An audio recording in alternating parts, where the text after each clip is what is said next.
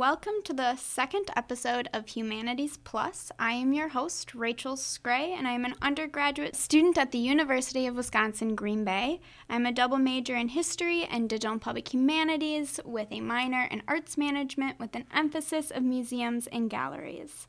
If you're wondering what Digital and Public Humanities is, after this episode, you may want to check out our first episode about Digital and Public Humanities with guest Dr. Chuck Rybak.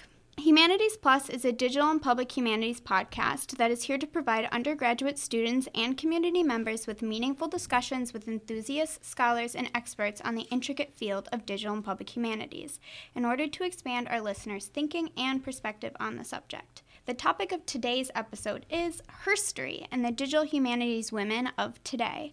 Here to discuss this with us is Dr. Caroline Boswell and Dr. Rebecca Nesvet. Thank you both for being here today on our second episode. Thanks for having us. Thank you. So, this episode in, is in celebration of Women's History Month. Today, we'll be conversing about the vital role of women in history, as well as a later discussion about the work, projects, and experiences of female scholars in the DH field today. To kick off this episode, I would like to know about what female figures or women in history have inspired you in your life. Dr. Nesvet, would you like to start? Yes, thank you. Well, I study uh, 19th century British literature. Um, so one of the, the many women from that era whom I think um, was incredibly inspiring is Mary Wollstonecraft Godwin Shelley, um, the uh, the author of Frankenstein. And what's what's inspiring, I think, is you kind of have different heroes at different times in your life, depending on what's going on personally and culturally. And um, so right now, what I find inspiring about her is her adaptability. Um, there's a belief that she wrote one novel, Frankenstein, as a teenager. It was a hit, and she was done. In reality, she was a lifetime working writer, scholar, editor, and copyist who needed paid work to survive and to raise her child at a time when universities did not admit women, and her society more or less blamed her for working and for needing to work. Um, her commissions included several novels with advances, but also a series of biographical articles for Lardner's Cabinet Encyclopedia, which was an encyclopedia edited by Dionysius Lardner, a scientist who was incredibly influential in the public science movement. And she also hand copied Byron's terrible scribbly drafts for his publisher. So she was essentially a, a transcriptionist or, or a secretary. And I think it's important that we admit that because geniuses often need subsistence work too. And a lot of us, um, women in particular, I think, have to go through our CVs and say, uh, how do I make a linear narrative? out of this. I mean, especially now when in the gig economy, many of us don't have a linear narrative. I don't think having a linear CV is an achievement. Being able to accomplish what you want to accomplish in the world and survive in, in, in a society that makes that fairly difficult is. And, um, and she achieved that. So she didn't just write Frankenstein. Oh no, what my goodness, no. She wrote some several other novels. So I really like. I would recommend Valperga, which takes place in the Middle Ages and involves a young woman who is the daughter of two nuns. I'm, I'm not. That's correct. Um, young woman who is the daughter of two nuns and who believes that she is the savior sent to rescue the female half of society. And of course, things go very wrong because it's the Middle Ages in Italy. And um, uh, so there's that one. There's The Last Man, which is terribly depressing, but also uh, one of the first major science fiction novels um, about a secular end of the world.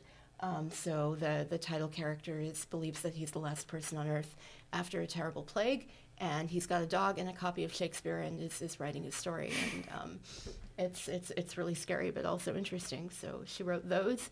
Um, I think also like her life, uh, you know, particularly the part of her life where she was a single working parent.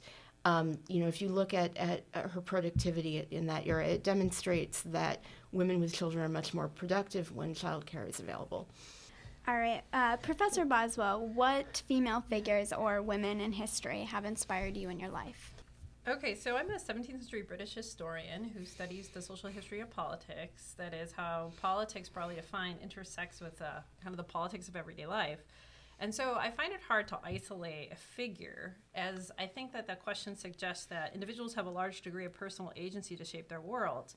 Um, I'm, I'm really fascinated and inspired by women who navigate hegemonic structures and culture that uphold their subordination.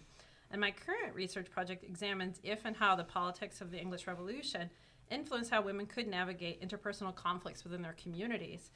So, um, and this is difficult, and because I've had conversations with uh, fellow historians about what that looks like and what that means. Because one could argue that a woman who claimed a male adversary was a worse cuckold than the infamous parliamentarian general, the Earl of Essex, is merely upholding oppressive and normative gender relations to undermine his credibility.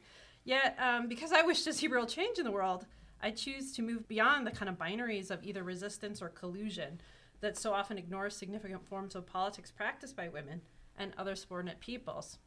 The women from history that I have chosen to discuss today are heavily influenced by the time spent with my grandma when I was younger. My grandmother couldn't stand watching SpongeBob all the time, so she'd like to switch it up and put in films like Roman Holiday, The Wizard of Oz, My Fair Lady, and Meet Me in St. Louis. From those titles, you can probably guess the two that I would talk about um, Audrey Hepburn and Judy Garland. As a child, these women encapsulated my attention by their on screen performances. But as I grew ol- older, I became really intrigued with their off camera lives and began to fully realize how inspirational and powerful these women were and still are. Audrey Hepburn is most noted for her famous role in Breakfast at Tiffany's, but to me, she's most notable for her experience as a child of war and her life as a humanitarian. During World War II, her family lived in Amsterdam, where they thought they would be safe, but instead it was occupied by German forces. Miss Hepburn spent most of her time as a kid dancing in order to raise money for the Dutch resistance, and after her successful movie making career, she devoted her life to being an ambassador for UNICEF. She used her platform and fame as a way to bring awareness to the plight of children in unfortunate situations. My grandmother's favorite actress and singer was Judy Garland. I don't have enough fingers and toes to count how many times we watched The Wizard of Oz or listened to a recording from Carnegie Hall. Uh, similar to Hepburn, Frances Ethel Gumm, which is Judy Garland's birth name, did not have an easy life growing up, except instead of living in a war zone, her struggles came from a mother's desire to make her children famous. It's commonly said that Judy was a victim of a stage mother. At the age of 13, she was signed with MGM, and by the age of 16, she was cast as Dorothy in The Wizard of Oz. It has been said that their mother gave her amphetamines to give her energy and sleeping pills to counteract it, as well as exhausting fitness routines in order to give give her a proper shape uh, for a woman of the spotlight. Garland is also referred to as a gay icon. Scholar Brian Currid wrote a journal article titled Judy Garland's American Drag, and in this he argues that her role in A Star is Born was pivotal for her. Quote, Judy Garland is as obviously American as she is as obviously a gay icon. The saying, Are you a friend of Dorothy? was a secret code used to help closeted people identify each other. My good friend Jacob uh, was the one who exposed me to this part of her history, and I had no idea about this um, until about two years ago. And then I got really interested in it, and there's actually quite a few scholarly articles that talk about her role as a gay icon. Yeah, I mean, I think that's particularly true after the, the Stonewall riot, mm-hmm. you know, which was the beginning of the um, the LGBT rights mm-hmm. movement mm-hmm. in, in this country, and that uh, that transpired in part because people were at the Stonewall Inn in Greenwich Village in New York, which was which was a, a, a gay, um, you know, inclusive gay bar. Um, and they, they were mourning the death of, of mm-hmm. Julie Gar- Garland, which had, had just um, been in, you know been announced, and that turned into um, you know being attacked by the police and, and fighting back and, and finding that it was you know necessary to keep fighting. So I, I guess she never found out what kind of role she had. You know mm-hmm. that, that era was called you know the Stonewall era, um, but she did have quite an important role because of that. I'm really glad that you mentioned that. That's I was just going to oh, talk sorry. about that as well. No, that's fine. Um, mm-hmm. And I, I there's a quote because um, I watched mm-hmm. the Stonewall riots 40th anniversary, mm-hmm. and they talk about um, how her death really helped. Um, like the mourning over her death mm-hmm. really helped push all of the um, grievances and the mm-hmm. anger that they were feeling. Mm-hmm. Um, and then I also read that you know there's some historians that think that this correlation isn't true. Um, but I just think, like, regardless of that debate, um, Judy Garland's life and her memory mm-hmm. really inspired people, especially those who had been mistreated and mm-hmm. marginalized mm-hmm. by society. And I was watching this interview with her, and the interviewer had asked, uh, so because there was a, a, article that was written about how a lot of her uh, fan base were gay and it was almost it was it was a shaming article it wasn't nice it didn't it just was not an okay uh, article in today's standards or then either mm-hmm. um, but they he addressed that while she was in this mm-hmm. interview and she basically said like anyone can pick on me and tear me down in the spotlight mm-hmm. if they want, but there is absolutely no way that I will stand for my fans to be shamed the way that I am constantly shamed. And mm-hmm. I just mm-hmm. thought that that was a really um, moving remark that she had made at that time. And she, like, basically just shut the question down and was like, we're not talking about this anymore. That's wonderful. Mm-hmm. That's really wonderful of her. Uh, well, thank you both for sharing your inspirations from history. So let's dig into the conversation of female scholars of digital humanities today. I have a few questions to get us started. Dr. Boswell, what sort of challenges do female scholars face when working in digital humanities field and I guess academia at large? That's a gigantic question. um, so, first thing I should say is like I'm not a DH scholar, um, and so I'm kind of an outsider answering this question. Um, but I'm really interested in the question, um, particularly as it relates to the academy at large. Even though I do think that digital humanities has its own kind of issues and quirks. Um, so, I mean, when I when I hear this question, I'm first reminded of this controversy from the American Historical Association conference this year um, arguably, that's the largest history conference in the United States. And in a panel on academic blogging, a white male audience member referenced uh, Jackie Antonovich, the executive director of the blog Nursing Clio, as a little redhead girl. And immediately, I mean, people luckily on the panel were responsive to that, um, as were people in the audience. Um, and I learned about it, I was not present, I learned about it via Twitter which was, as you might imagine, like alight with outrage as a result of this. But the, I wasn't really necessarily surprised by it as, as much as, you know, it did kind of outrage me as well. Um, you know, last year there was the notorious conference at the Hoover Institute at Stanford, in which I believe all but one speaker was a white man. Mm-hmm. Um, and so it's always fascinating to me when you know people seem surprised by this. I mean, it's unfortunate that in 2019 we still have to talk about it. Um, but also, one of the things that's troubling to me is the kind of rhetoric of excuse around it, which is, you know, potentially women didn't apply to conferences such as the one at Stanford, or and or declined uh, appearing, um, as if like access equals inclusion. And I think that's more or less what you know the, the folks who were outraged with what was going on at the AHA were, were referencing, right? So.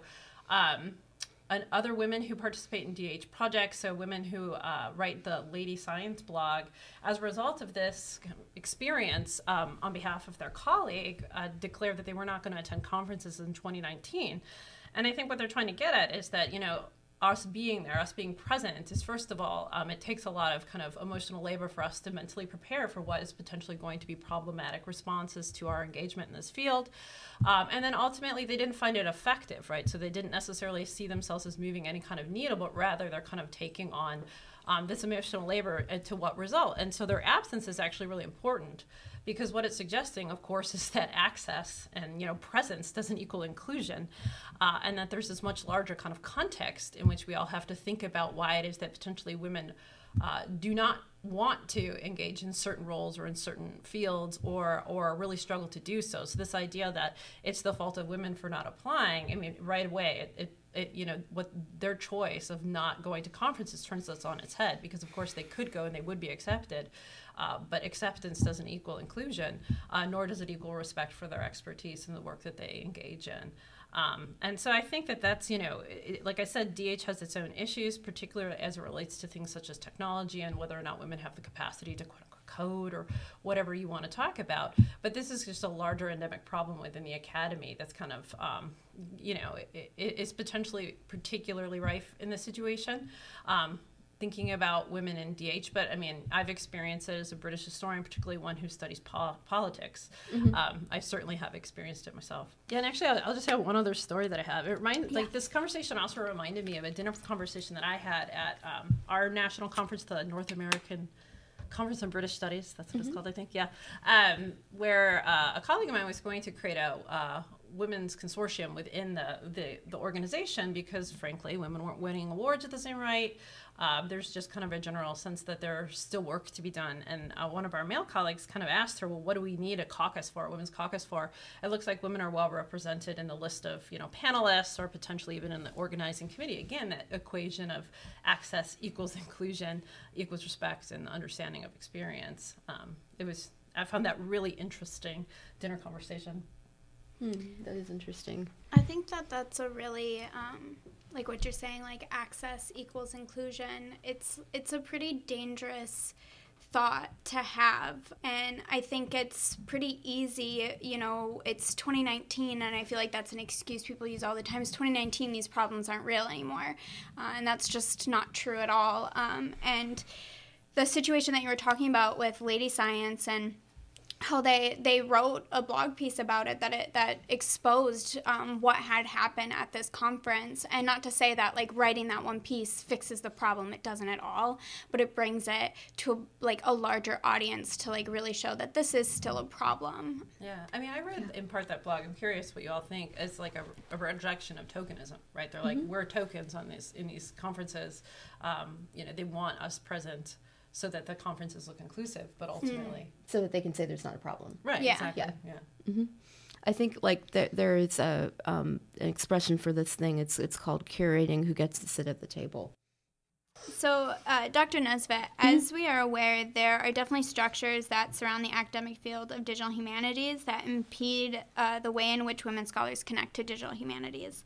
Uh, what what are some of these structures that impede women from connecting to digital humanities, and uh, in what ways uh, okay. are women addressing these challenges? Okay, there are so many different things I could talk about, so I'm going to try to limit it to the ones that I know best. So one of the things that I know pretty well is um, the academic job market. Digital humanities is part of higher education, and we know that statistically there are fewer women in jobs that um, have reasonable benefits and a decent quality of life and some kind of, of stability in academia than men. And there are way few minorities, period, and minority women in particular um, at all those ranks. So, I mean, I definitely remember um, people in grad school who I think are way more talented and accomplished than me that for various structural reasons couldn't go on a national job search. And they ranged from things like, um, you know, uh, in, in a relationship with a man who's a little bit older and, and ahead in, in his career, and, you know, why should um, I uproot him to go pursue uh, my thing? There's, there's quite a lot of that. Um, that, that some people had to deal with. Um, there are universities where the faith statements preclude um, women in relationships with other women from even applying. Um, so that, you know, when you've got eight jobs in your field, uh, you know, if that's one of them, that's actually a pretty big um, component of the field. So stuff like that, um, you know, can can make it difficult for women with within the higher education industry um, to even get a foothold. There are all sorts of codes about this industry that make it difficult for people who are first generation participants in higher education um, to get ahead of those who are fourth or fifth or sixth generation um, participants. Um, I think uh, you know also within uh, you know the the digital part of the digital humanities, it's worth paying attention to Moya Z. Bailey's piece. All the digital humanists are white. All the nerds are men. Um, but some of us are brave. I think it's it's maybe a little bit less true that all the nerds are men, but the nerds that are not men have to kind of make their nerdiness look like the kind of nerdiness that has historically been been ascribed to men um, and that can be difficult. Um, I remember watching um, a world famous expert male on um, and on a part of digital humanities uh, give a PowerPoint presentation in which he put mustaches on pictures of famous women in order to demonstrate a point about um, uh, about stylometrics, and it, it, really wasn't either funny or relevant. Um, but that kind of thing is still acceptable, even though like half of the people in the class he was giving that talk to um, were women. I also think that, I mean, this is the socialist feminist point that you can't really solve gender inequity without trying to solve economic um, inequity. And we, uh, we have a lot of economic inequity that I think it's making a bigger gap between the well funded, research based digital humanities programs and everyone else, which is silly because it's actually the everyone else that is teaching the new generation of um, women and, and men to code. So, um, so I'm going to just to demonstrate this. Uh, to read um, something, uh, there's a rant online by an international DH expert a couple of weeks ago. Um, someone who makes a point of explaining that they're on the National Committee to award lots of DH grants.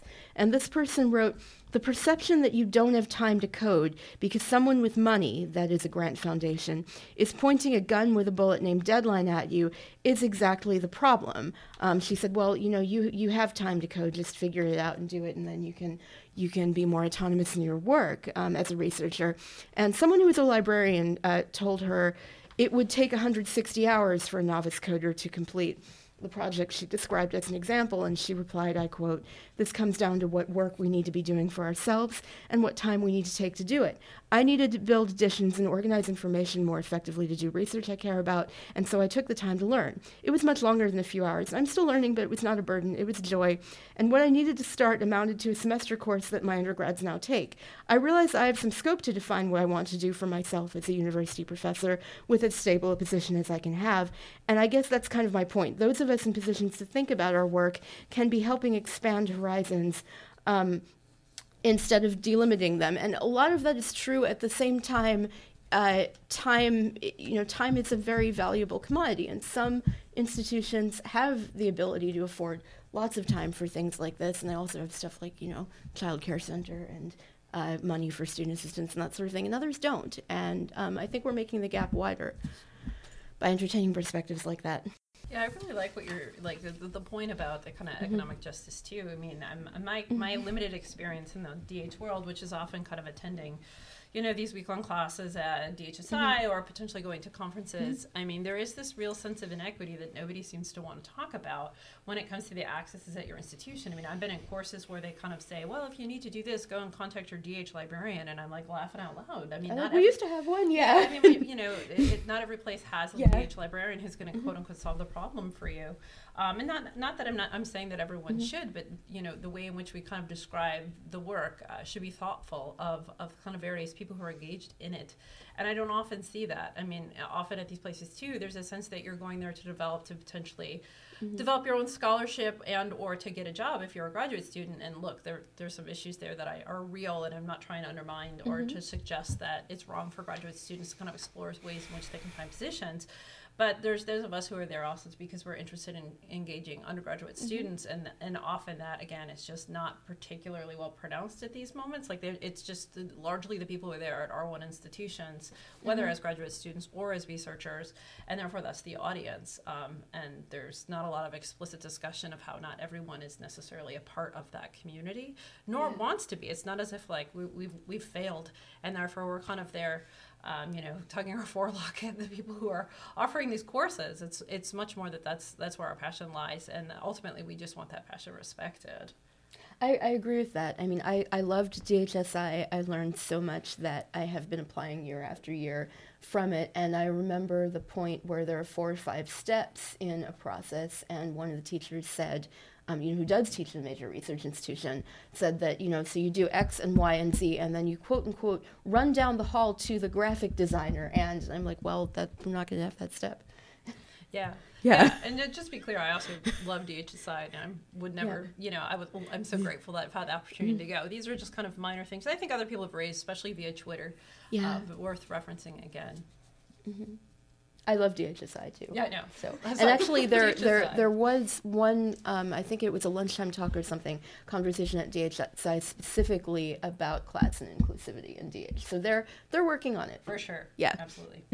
Are there any, uh, I guess, like any like big takeaways that you would want uh, people to get from this episode?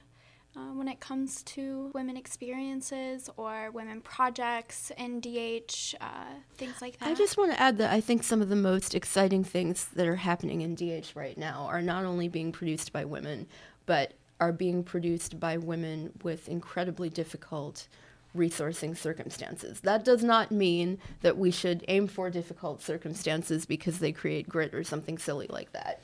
But um, but I just I want to point out things like Marie Leger Saint Jean's um, Price One Penny um, cheap literature archive, which is an indispensable bibliography that she created. Um, it I believe it's it started like 2002 or so. So when digital digital humanities was was much less of a field.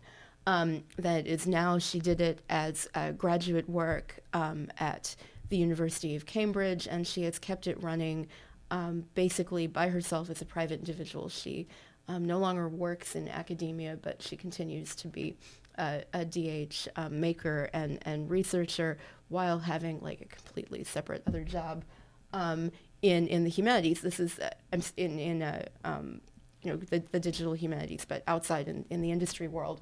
Um, this is what I, I mean, like just to bring it back to Mary Shelley about lives that do not look like the typical, uh, frankly, male linear career narrative of a generation ago, but it's actually these incredibly resourceful people who are making things that the the better funded academics at the, the research institutions literally couldn't do their own work without. So that's happening. Do you have anything you'd like to add? Well, I think you know I'm really interested in this question that I originally talked about. What where is the room between like um, resistance and then collusion, right? so you know potentially in my comments about DHSI, I suggested that people are kind of coll- you know colluding, um, and I don't necessarily want to make it kind of a you know I don't want to adopt the binary that I'm I'm trying to attack at the same time. Uh, but I think it's really difficult, right? I mean, people have to operate. They're people, you know, they have to have positions. Um, they have to feed their families and themselves. Uh, but at the same time, you know, we have to think about uh, how how potentially are, is the way in which we're navigating these structures also kind of confirming um, the structures that ultimately make it so that certain people uh, are able to kind of receive privilege in a way that others aren't, right? Me included. Uh, and I think that's a really difficult question and conversation. And um, I think one of the things I like about DH is so I'm a historian. Um, and uh, what it does is it potentially brings a more critical edge um, to the way in which we engage as scholars versus just what we engage with as scholarship. And maybe that's also because I'm a British historian of the 17th century that I'm coming at a very specific, uh, I guess I could say, framework. Um, a colleague of, me, of mine once laughed and said, Could I do anything less critically progressive uh, than study 17th century British history. I laughed. It was funny. It was funny to me. Um, I, I, think the uh, the attempt at the Republic was incredibly progressive. So yeah, no, I'm with you. Yeah, I mean, I, I, am with you. You know, it's it's more of kind of a you know a stereotype um, that yeah. that I'm used to hearing. Mm-hmm. Um, but I, I I mean I think it's a really interesting question, right? And that's why part of the reason I, I really like celebrating individuals who have. Um, you know, potentially created real change. But ultimately, I, also think that if those are the kind of people we put on a pedestal, then most people will think, well, I'm not that person, and therefore I don't have any kind of obligation um, because I'm not going to go into full resistance mode. Uh, I'm going to either just not think about my collusion or accept my position as um, someone who is colluding. And I think that there's a lot of kind of in between there, and, and to, to figure out where we are on that kind of spectrum is important without necessarily saying that one is good and one is bad. I think it's difficult higher education in particular. Right now, we're, we're grappling in a world in which higher education is increasingly neoliberal. Mm-hmm. Um, and our desire to support students, which I think is really important, um, suggests that we here can kind of control and contain systemic inequities that exist external to the institution. Um, and that's not necessarily true. So, are we colluding when, for example, we're working really hard to ensure students, when they get here, um, have the capacity to succeed if they are first generation, if they potentially lack the resources um, that you know our majority students do? Well, no, we're not colluding. But at the same time, if that's all we're doing, uh, and we're not thinking about the structures that create these kind of inequities, then then potentially we are. I'm, not really sure the answer to that, right? Um, uh, but I think that it, it, all it all relates, even if it seems a little disconnected for women in DH. It's all part of larger cultural and systemic structures that result in these kind of inequities that we all face. Yeah, I think you know just about the language. Um, there's so much that we need to do for first generation um, college students. At the same time, first generation is not a, a synonym um, for impoverished. And we have a huge problem in this country with student poverty and with student food security. And they're not, you know, and we need to, sometimes I, I think that we use first generation so that we don't admit that we have a poverty problem. Oh, that's interesting. So I guess in general, um, mm-hmm. talking about some of the digital scholarship that women um, have created and publicly shared uh, with uh, topics that address. Women in gender studies, um, women in science, women in history. So there's uh, some podcasts that I really enjoy listening to. Um, Dig History would be one of them. Thank you, Kate Farley, for showing me Dig History. Uh, Lady Science is another one, and The History Chicks. Um, Dig History and Lady Science, I know, are a group of um, female academics. Most of them, I believe, have PhDs. Uh, they are professors at uh, various different institutions, and they their podcast, well, specifically for Dig Podcast, they provide the public with really, really researched history. Um, you can listen to one of their episodes and then go on to their website, and they have all of their sources there for you to check it and. Um, they talk about subjects of um, gender, American history, queer history. Uh, it's all really extremely interesting. And um, DIG also was awarded the American Association for State and Local History in 2012, which is cool. And then Lady Science, uh, I've really enjoyed their i just listened to one of their um, episodes about uh, weird things that um, doctors and scientists have said about women's bodies. That is a pretty uh, interesting episode there um, and the history chicks, which are amateur, I guess you could say amateur historians, they um, they're not professors. Uh, they don't uh, teach history or anything like that. Um, but they have also won a few awards. Um, history chicks did a two-part episode on um, Audrey Hepburn. If uh, any of the listeners want to learn more about Audrey Hepburn, they did one on her, and they did one on the women of the Wizard of Oz. That one was really good as well. Um, so moving, uh, oh, and another thing about Lady Science is that it's not just a podcast; they're a um, magazine. They're an independent magazine, and I think that that is really um, quite cool. Uh, moving past podcasts, you have digital humanists like Lauren Klein and Catherine D'Ignazio are co writing a book that is accessible online called Data Feminism. Uh, for a while, they had it up there where the viewers could comment and make edits, and they would take all of the feedback and go in and, and change it. And I just think that was a really cool way to make sure that what they're writing is accessible to everyone on all platforms, and the knowledge and the information that they're giving is also uh, accessible. I read a few chapters of the book. I haven't gotten all the way through it, but it's really interesting. And there is this one quote that I'll read. That when I read it, it really just it gave me chills that intersectional feminism isn't just about women, nor is it just about gender. Feminism is about power who has it and who doesn't. And in a world in which data is power and that power is wielded unequally, data feminism can help us understand how it can be challenged and changed. And I just thought that that was a really cool way to put that. Like, I've never thought about how powerful data really is in our 21st century world and how feminism and data can coincide with each other. And that women who do uh, use data, who program, who work in digital humanities, all those different sorts of things, it's a, it's a different power in a way for us to have voices on on vast platforms and i just think that's really awesome. I think that's awesome and i think that's true now. I think we also have to be aware that historically once women get into any kind of profession and it doesn't matter what the profession is how much education you need to do it how difficult it is to do or how much society needs it um, then that starts being economically and socially um, devalued. We have seen that with with like there actually was a point where mo- where a secretary implicitly was a man.